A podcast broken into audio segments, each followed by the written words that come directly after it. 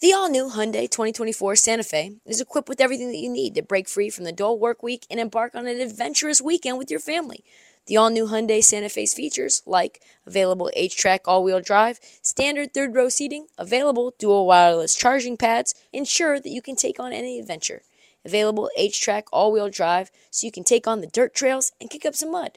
Standard third row seating so your whole family can experience the thrill together. Available dual wireless charging pads so no one gets stuck in the great outdoors with a dead phone. I've been so pumped to take a couple of friends with our road bikes to some of the trails nearby, and now I can bring the entire crew, my dog, and all of our gear with that third row. Learn more about the new Hyundai Santa Fe at HyundaiUSA.com. Call 562-314-4603 for complete details. This episode is brought to you by Progressive Insurance. Whether you love true crime or comedy, celebrity interviews or news, you call the shots on what's in your podcast queue. And guess what? Now you can call them on your auto insurance too with the Name Your Price tool from Progressive. It works just the way it sounds. You tell Progressive how much you want to pay for car insurance, and they'll show you coverage options that fit your budget. Get your quote today at progressive.com to join the over 28 million drivers who trust Progressive. Progressive Casualty Insurance Company and Affiliates. Price and coverage match limited by state law. You're tuned in to Heat Check with Trista Crick. On this episode of the Heat Check, we got some breaking news out of Golden State, baby.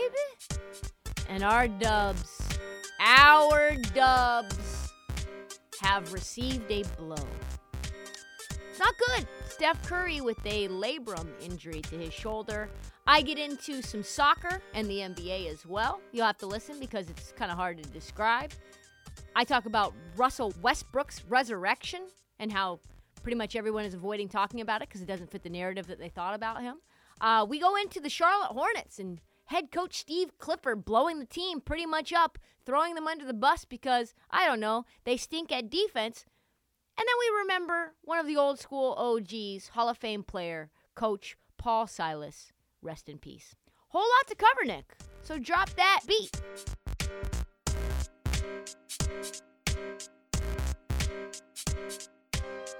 Before we start the podcast, just a quick alert, an FYI, a PSA, if you will. My dentist says I'm not wearing my Invisalign enough. Tisk, tisk. so I'm to wear it on the episode because when I take it off, I forget to put it back in, then my teeth move. So if I say anything out of pocket or if I sound like I've got a lisp like a 14 year old boy, forgive me. So let's move forward. Things are going from bad to worse in Golden State. Our dubs just keep taking blow after blow. Hate to see that. I'm not talking about their horrible road record either. They are 2 and 13 currently on the road. This year, second worst in the NBA actually, if you can believe it. Never fear. Our dubs, they will come. Road defensive efficiency, a shocking 118.8. That is bottom 3 in the league as well. These dubs, our dubs, can't seem to win outside of the Chase Center. And now, another blow. Steph Curry, the man who has been pulling this team together on his back, MVP campaign level numbers, out at least, at least is the critical component, three weeks. According to the this is the bomb, this is the sound of the Woj bomb, Golden State Steph Curry is expected to miss a few weeks with his left shoulder injury. Sources tell, that was one of those Invisalign moments, sources tell ESPN. Jesus. Jesus, Jesus, Jesus. Let's just say he is out three weeks. That's the number. That would put him on target for a Thursday night TNT game against the Phoenix Suns on January 10th. Between now and the earliest expected time. Let's go through their next 10 games, shall we? The Warriors start with at Philadelphia, at Toronto, at New York, at Brooklyn, Memphis, Charlotte, Utah, Portland, Atlanta, and Detroit. Boy, that is a tough slog without your primary scorer. And with Jordan Poole in a slump, and Andrew Wiggins facing his own set of injuries. Oh boy. That team could be 3 and 7 in its next 10. And that would not be a surprise. 3 and 7. That is a tough spot. Golden State 14 and 15 right now at the moment. Could be looking at a 2 and 8 stretch without Steph. That will put them squarely at 16 and 23, which would be at that particular moment on life support. I'm not saying that's forever, but that is at least 3 weeks. There could be more issues coming. Labrum issues, if he needs to get surgery, for example, on a torn labrum, that would be bad.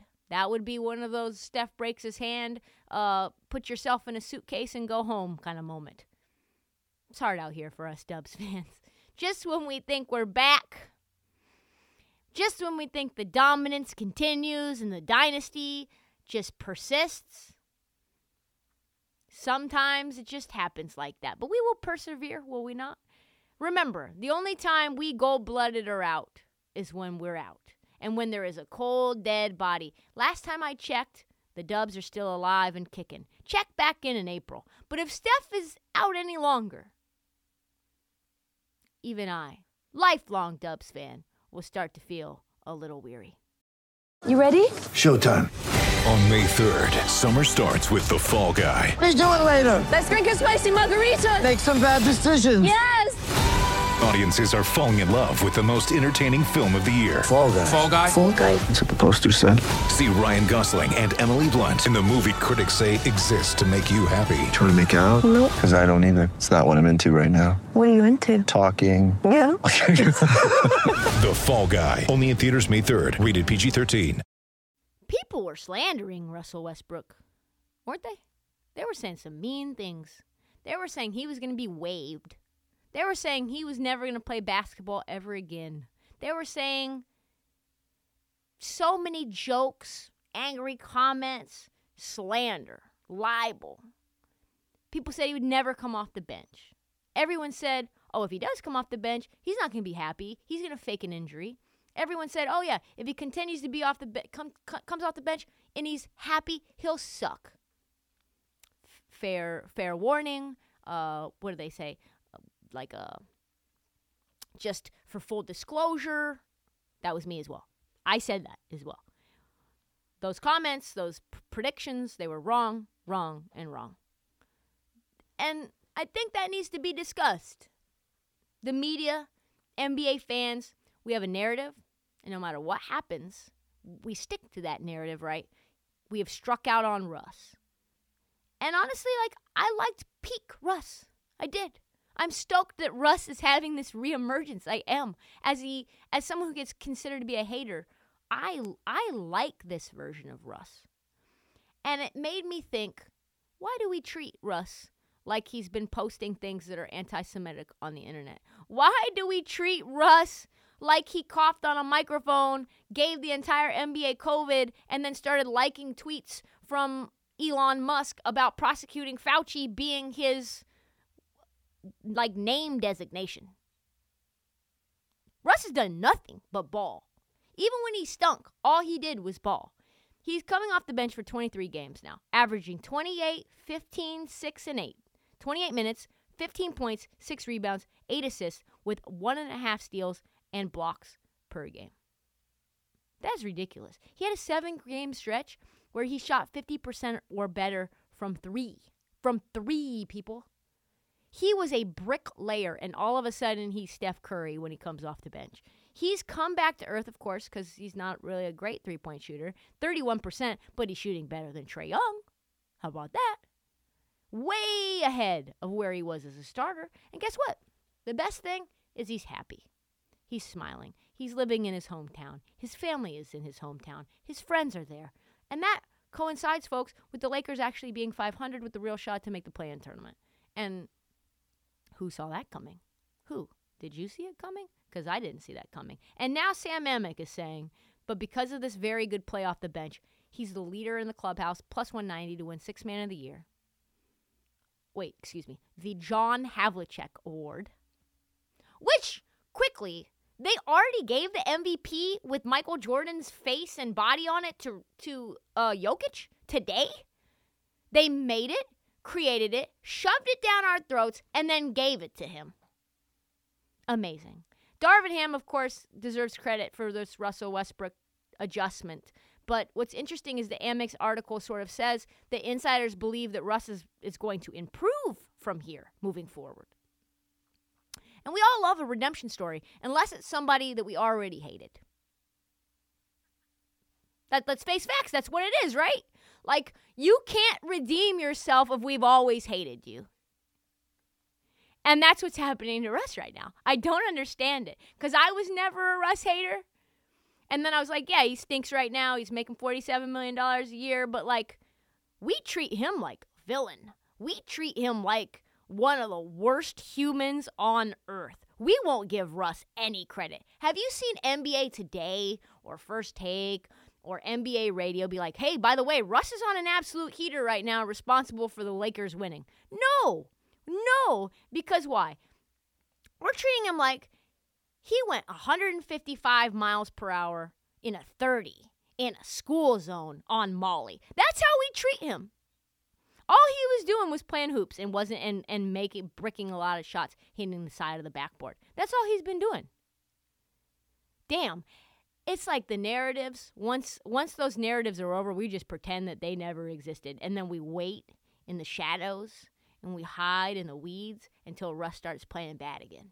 And then we're like, Yup, we said it. Russ stinks. You see it? Four games in a row, 0 for 17, 15 turnovers. Like, yo, yo, yo, yo, yo. 25 games now Russ has been balling. You wait to talk about Russ for those five games? Media's fucked up, man. The media is fucked up. I am happy for Russ. He went from one of the biggest names, MVP in the NBA, on a team that was sixth in the West. First time ever that he wins the MVP. He's getting triple double after triple double. Just every damn night he's getting one. And people are saying he's unemployable. Unemployable? We've got people out here that you don't even know their name with jobs in the NBA. We got Drew Eubanks out here getting minutes. No shade to Drew Eubanks, 10 day God. But, like, are you serious? And now he's the lock for the sixth man of the year. It's a cold game out here. It's a cold game. It's a redemption arc I am getting behind. And if you don't get behind it, it's because you never liked Russ in the first place.